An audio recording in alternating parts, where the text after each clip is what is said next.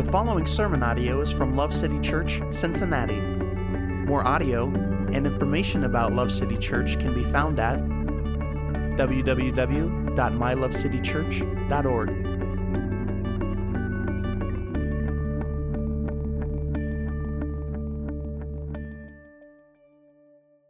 Hey, everybody.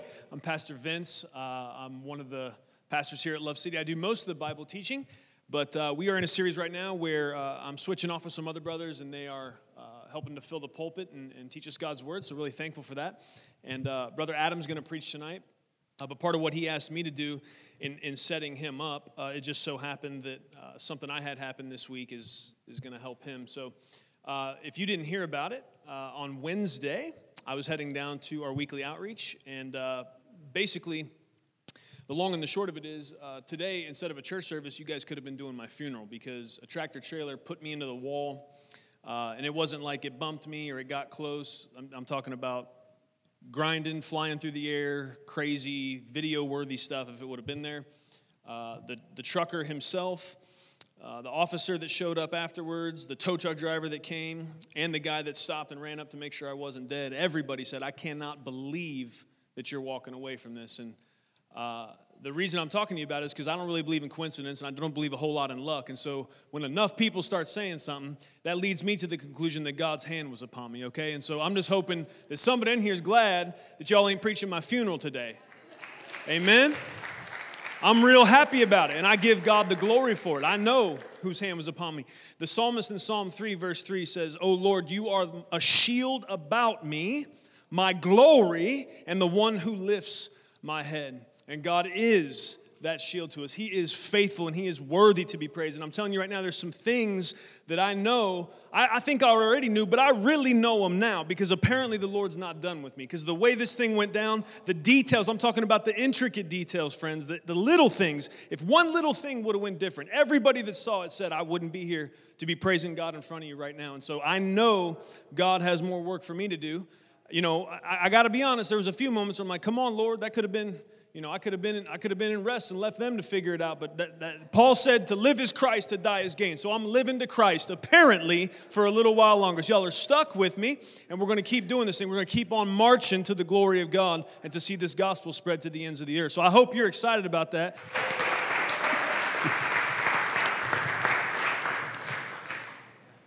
Thank you. All right. Uh, as you guys know, I'm Adam. Uh, do a lot of stuff here, mostly sound and stuff like that. I wanted to thank you guys for giving me the opportunity to preach here. Um, yeah, this I, am handling this miracle in Luke. So Luke chapter seven, if you want to go ahead and turn there. Um, but while you're getting there, I kind of want to just take a look at what happened right before what we're going to talk about, and it's the centurion and the miracle of faith that Jesus says, "Look at the faith this guy has. This is amazing." That's what we're talking about right before the miracle that I get to handle tonight, which I'm very excited about. And it kind of reminds me of what happened with Vince this week, which is why I wanted to get to kind of talk about this. You see, we're at this point where something amazing happens for God. Jesus leaves in a large group of people. He just got his disciples together like three or four chapters before. So you have this large group, you have his disciples and everything on this high of, oh my gosh, look at that level of faith this person has. And they're going from there and they're walking, and Jesus takes them to the middle of nowhere. He literally takes them six miles away from Nazareth, which is in the middle of nowhere, to a small town. So we look at what God did to Vince this week. We look at what God did in the miracle before this one that we're getting ready to talk about. And we see this similarity to where there's this really big high point. There's this really big, wow, that was great faith. Let's follow this guy. Let's go with this guy. Let's see what he does next. Let me learn from him. Let him deal with my suffering. So, this miracle that we're going to talk about, the one after it, if you're reading it, starts out real sad. And I want to talk about that in a different perspective. You see, when I was younger, I went to a church called Courts of Praise. I know a lot of you guys went there with us. Um, the story I'm going to bring up happened when I was about eight years old. So I remember hearing about it, I remember seeing the effects of it. But I want you guys to hear this story and kind of understand how you would feel, the people would feel around you when you hear this. There were these three guys, they were getting ready to leave church one day And they got out onto Tylersville Road, which is a church right by where we all grew up, the road rather. They were, like many of us have done, driving fast, racing each other. Two guys about 18 in the front, another guy about 18 following them. The guy driving the two car lost control going into one of the turns, hit an elderly couple dead on, and all four were killed. It's really impacted the church family I had growing up. I mean, they were prominent people in the church, their families were there, they were on the platform singing. They were big people. We felt it hard. And so did their immediate family hard. You see, they had lost a son. There were tears shed, tears for friends that were gone, tears shed for lives that were lost forever, tears for futures lost. These two young men lost their life when they had everything in front of them. So much so that people avoided that part at Tylersville Road, even driving, because the memory of what happened there was too painful for them. Okay, so now imagine you're the mother of one of these guys. You had lost your son tragically and early. And now think about you burying your husband a couple years earlier. So you lost the living memory of your son, of your husband, through your son, the guy who's going to be there to help protect you and to help get you and to help move you through the loss of your husband. You just lost that on top of your husband.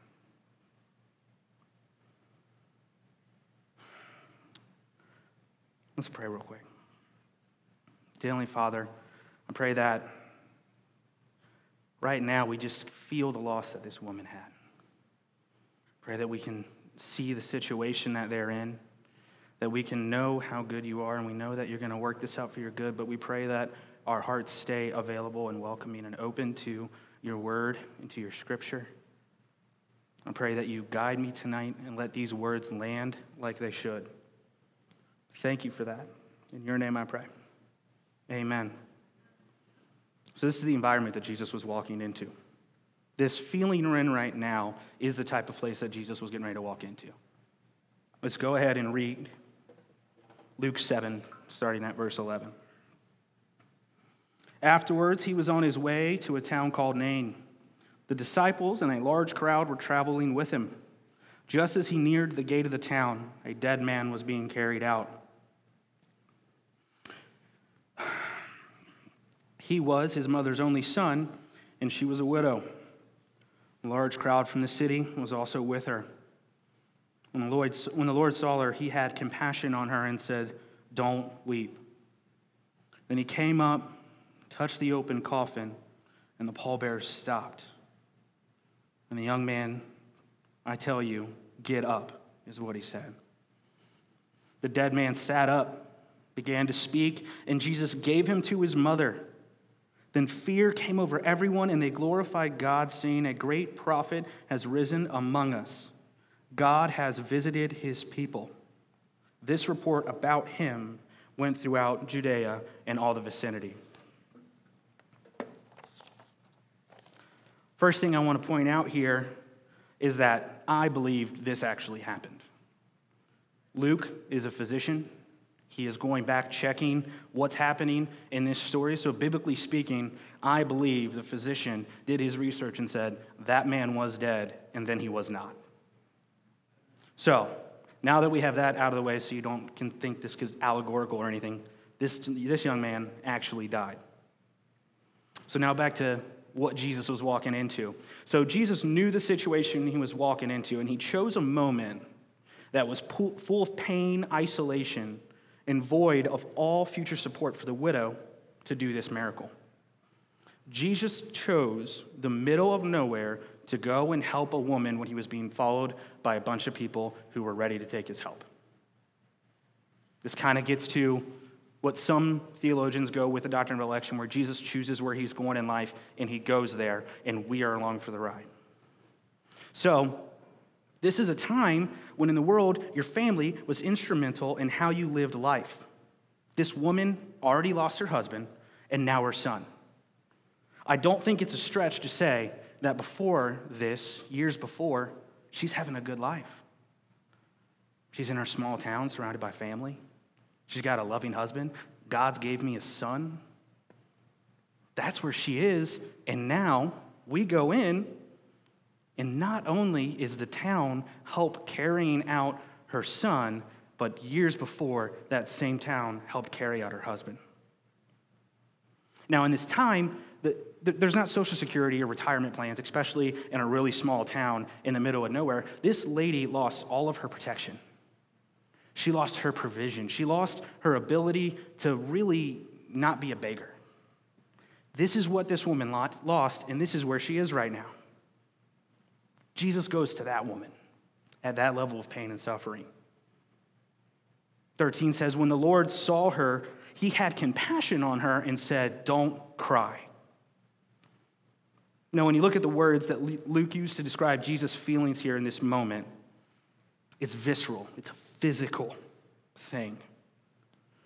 Just like Jesus had that groaning when he went to see Mary and Martha with Lazarus, he felt it. He had a strong physical emotion of compassion for the loss that this woman was having. Now, looking about this, trying to find an idea to, to kind of pull it up to modern times, imagine this. Imagine like today was beautiful outside. Imagine you're sitting on your front porch, you got a sweet tea, just relaxing as people go by. All of a sudden, you see this family, you see a mom, dad, little boy, and the family dog playing around, having fun. Watch me like jumping around and stuff. You see them and you're just like, man, that's, that's awesome. I, I want that. I, I'm, I'm happy that they're doing that. I wish that I can do that. And then as you're watching them, you see a little squirrel come down, dog goes off, boy gets pulled in the street. And you're watching there, and all of a sudden out of it, you just get pulled, and you're like, hey, hey, you're, you're yelling at them. And you're saying, hey, did you see that your kid just got pulled away? You have this insane act of compassion, and oh, this little boy who I don't even know, but I love him, and you need to, did you see this? This is the level of compassion that Jesus is having walking into this. He's saying, don't cry, don't, no, like I have, I have compassion for you. This is what Jesus is going into here. It's a feeling from deep inside for perfect love for somebody, and you are feeling that pain. Then Jesus told the woman, Don't cry. This is not a, you'll be all right, champ.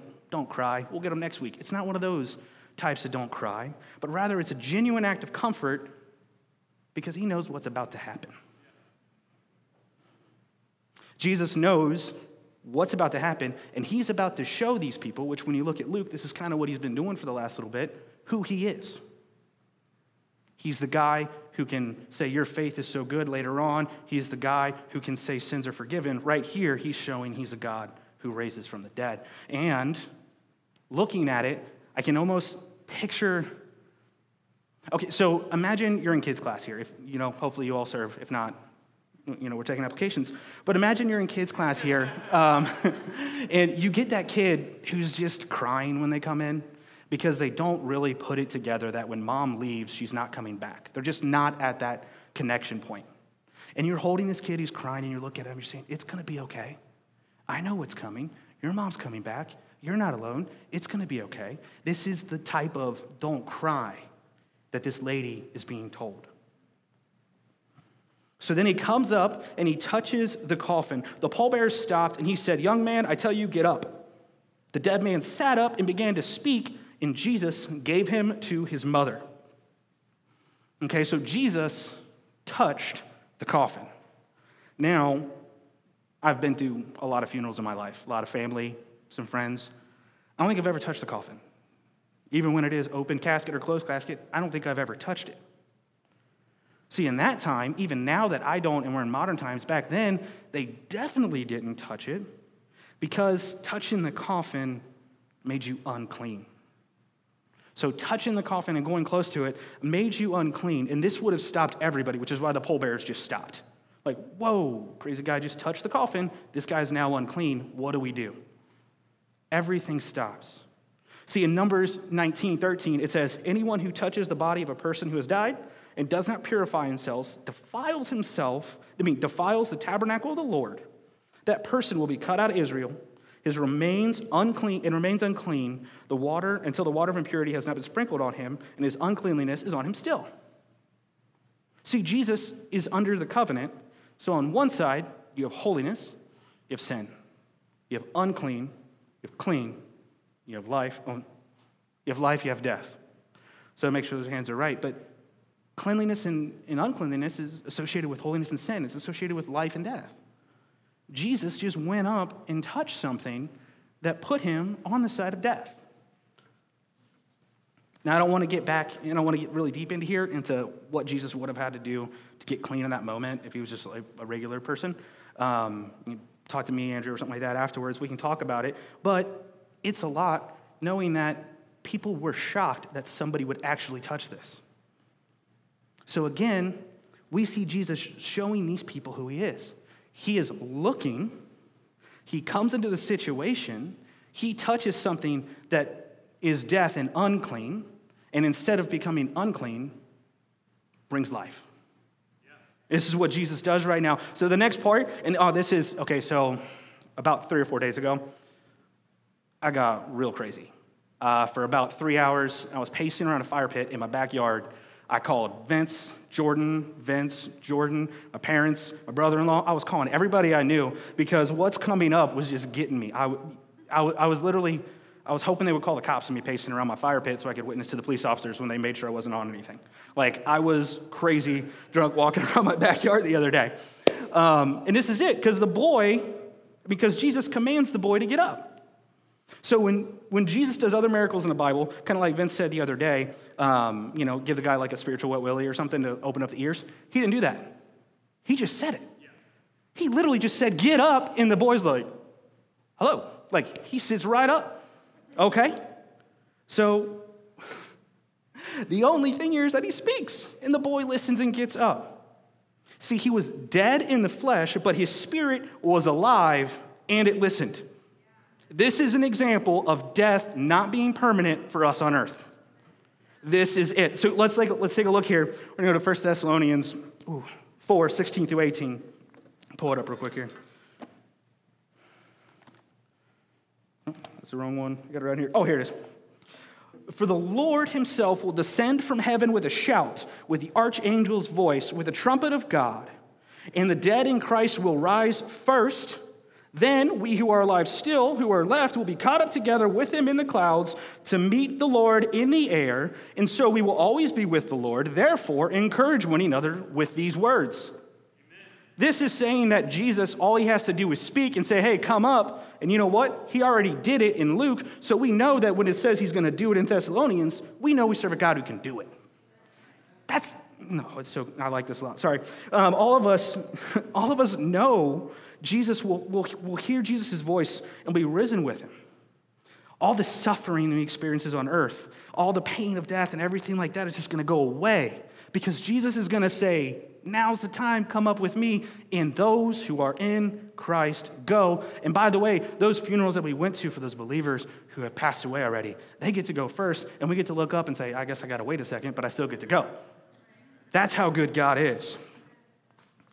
So you see this happening, and then there's a fear that comes over everyone, which to me, appropriate response. I don't know what I would do if I was at a funeral guy I don't know walks in with a bunch of people walking behind him and says, Get up. And that body goes, Hello. I would be a little scared. Um, just saying, it would, it would get me. Um, so f- fear seems like a good reaction, but immediately they switched. They were afraid, and then they glorified God. That's what happened. So Jesus did something that the sole purpose of was glorifying God, and that's the result that happened. So this might, this might be a little bit of a tangent, um, kind of a, I don't know if it's a pet peeve or like a personal thing that I'm working through that I want to put out there. Um, when you witness someone being raised from the dead and you immediately go to glorifying God and not the person who raised them from the dead, that's a good response. In your own life, when you have something good happen to you, thank the person, but glorify God and not the thing that brings you. Make sure all glory goes to God, and no matter the vessel he uses to bring it, that's where the glory goes. Okay? All right, so there's my tangent. And like I said, I got a lot of things in my life that I didn't give God glory to immediately, and I had to go back and look at it. Okay, so next thing that we're talking about here and why this is so important because one of the things they say is that Jesus is a great prophet. Um, he hasn't revealed to him yet that he's more than a prophet, so this is what the congregation kind of comes up with. Well, the reason they say he's a great prophet is because this miracle has been done before. So if we go back to 1 Kings 17, 19 through 24, you guys don't have to go there. I'll do it. And I'll just go ahead and do a quick read here so you can see what's happening. But Elijah said to her, Give me your son. So he took him from her arms, brought him to the upstairs room where he was staying, and laid on him in his own bed. Then he cried out to the Lord and said, Lord my God, have you also brought this tragedy, tra- tragedy on the widow I am staying with by killing her son? Then he stretched himself out of the boy, out of the body's boy, three times. He cried out to the Lord and said, Lord my God, please let this boy's life come into him again. So the Lord listened to Elijah, and the boy came to life, and he lived. Then Elijah took the boy, brought him down from the upstairs room into the house, and gave him to his mother. And Elijah said, Look, your son is alive. Then the woman said to Elijah, Now I know you are a man of God and the Lord's word from your mouth is true. Now, you might say, oh, yeah, that, that is similar. No, if you look at this in the languages, the, the Latin, the Septuagint, where they talk about these two, when he comes down and says, This is your son, it's the same words. They're drawing a direct comparison to saying, We know that Jesus is a great prophet because they don't know the full story, because he is mimicking and doing something that Jesus is, that God has already done. But Jesus is more than a prophet. He did not have to lay over the body to bring the boy back to life. Jesus, like we said before, just had to speak, and it happened. See, the people who witnessed this miracle could not see who Jesus was because the revelation had not been made known to them yet, but they could see that God had sent someone to them at this point in time. See, Jesus did actions that glorified God. We're called to be like Christ. Our actions should glorify God as well. So let's take a look at what we're seeing here. Jesus has shown compassion towards this widow that was not asked for, spoke to the dead body, and it came back to life, gave this boy a second chance at life, gave this mother her child, provider, protector back, caused people to worship God and prove that he is at least a great prophet. So, out of these things, I just want to focus on a couple more things for a little bit here. Um, second chances is the first one. There are two people in this story who have gotten a second chance. This man gets to live his life, and this mother gets to have her son. We serve a God who gives second chances. So don't be afraid or pulled down by your past. Yes, you know, forgiveness needed, learn from, move on, but you're not weighed down by. You see, the sin is dead, and we're working out our salvation with fear and trembling. So realize that we serve a God who is not holding it against you, but rather wanting you to develop. All right? Yep, second chances. That's a big one. It hit me a lot because I'm probably on like 40 or 50 chance. I don't even know. It's a lot. Uh, compassion. This is another one. Compassion is defined as a sympathetic consciousness of others' distress together with a desire to alleviate. See, Jesus had compassion in a visceral way. See, Jesus, there's this thing called the hypostatic union, and it means that Jesus is 100% God and 100% man. So the compassion side, coming in from this man side, right? Jesus has felt the pain of stubbing his toe. He's felt the pain of his friend turning his back on him and selling him. He's felt, he's felt the pain of Mary and Martha realizing they lost Lazarus. He has felt the pain and the suffering and has compassion to all of that because that is the effects of sin on this world and it's what he's come to save us from. This is the level of compassion that having a God who is 100% man and 100% God brings us. Now, there's the other part of that, which is the power side. We serve a God who's 100% God and man.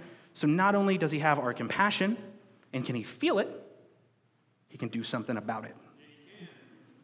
That's pretty awesome to me. I don't know. Just looking at it like this pain that he goes in and he sees, he gets to tell her, don't cry, because he knows he's about to do the thing to undo the pain and suffering in this woman's life. We serve a God who can understand the effects of sin in our life and then remove them. That's who we serve. Okay? So, hmm, that's, uh, that got me real good this week.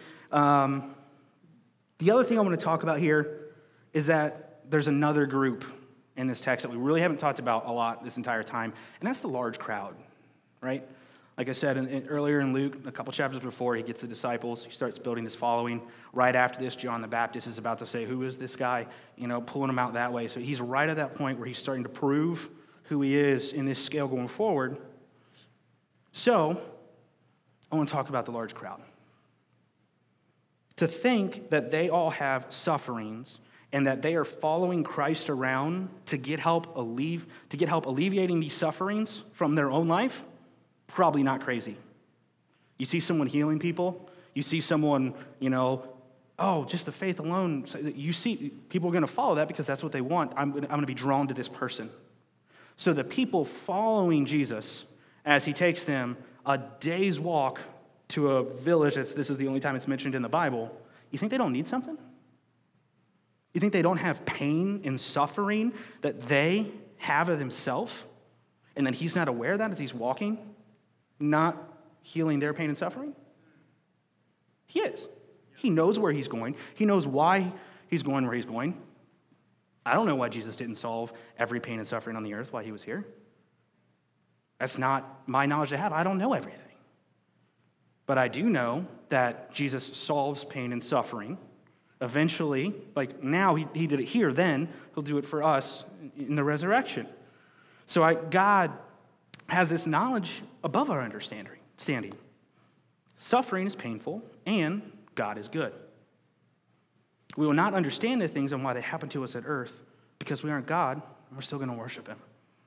So, those people following Jesus, asking Him, Will you help me? Will you help me? And He says, It'll come in the future. It'll come it'll come. But it's not immediate. You see almost us saying, hey, I'm going to pray, I'm going to ask God, because it's going to happen when it happens on God's time. Okay? Now, the last thing here, which to me is one of my favorite things uh, that I really want to hit on, and that is that this miracle images salvation. Oh, it's, it's beautiful. It's absolutely beautiful how, how it does it. It's, you see in Ephesians 2, it says this And you were dead in your trespasses and sin, in which you previously lived according to the ways of this world, according to the ruler of the power of the air, the Spirit, now working in the disobedient. We, too, all previously lived among them in our fleshly desires, carrying out the inclinations of our flesh and thoughts. And we were, by nature, children under wrath, as others were also. But God, who is rich in mercy, because of his great love that he had for us, made us alive in Christ, even though we were dead in our trespasses. You are saved by grace. He also raised us up with him, seated us with him in the heavens in Christ Jesus so that in the coming ages he might display immeasurable riches of his grace through his kindness to us in Christ Jesus. For you are saved by grace through faith, and this is not from yours, it is, a, it is God's gift, not from works, so that no one can boast. For we are worksmen under, I mean, we are worksmen created in Christ Jesus for good works, which God prepared ahead of time for us to do. You see, we had an actual dead body in a coffin that Jesus rose to life. We were all dead in sin. We could not have gotten ourselves out of this coffin and out of this state without Jesus touching our coffin, raising us up, and making us alive in Christ. And wait for, oh, wait, the dead guy didn't ask for it. Jesus came in your sin in your pain, in your disobedience. He touches your coffin and he raises you to life in him. Now, what's that creating right now? Right now, that's creating this thing where, wait, I'm alive in Christ, but I'm not with him in heaven. It's this like already not yet dynamic. So we're already alive in Christ. We already have this feeling, this, oh, I get to be with Jesus. Whew, it's great. We have this already. I'm ready. I'm there. But we're not yet there. So what does that mean we do in the meantime in this kind of dynamic? It means we live our lives for Jesus. It means we tell other people about the kingdom because, like I said before, in my little bit of a tantrum there, we're, I mean, not tantrum, tangent, someone has to say the words for God to be glorified. Somebody has to do the action for God to be glorified. Our goal in life right now is to be the vessel that God can use so that He is glorified to help pull others from a life of disobedient sin to Him. All right? So as we get ready for worship here, I want to I want to think about a couple things and as we pray and get ready for it. God feels our pain. He has power to solve our pain, and one day he will we will overcome all the effects of sin that Jesus has calls on our life when he calls us up to heaven. Let us now look for ways to bring others with us. Dear Heavenly Father, I thank you for today. I thank you for the ability to talk about your word, to talk about your resurrection, to talk about my purpose in life, to talk about how to direct my actions so that they glorify you. God, motivate me, call me, use me, and help me be stronger because I know that you have saved me and that I can be a vessel to where you can use me to help save others. In your name we pray. Amen. Thank you for listening to audio from Love City Church, located in Cincinnati, Ohio. Feel free to make copies of this message to give to others, but please do not charge for those copies or alter the content in any way without permission. To give or find out more about Love City Church, visit www.mylovecitychurch.org.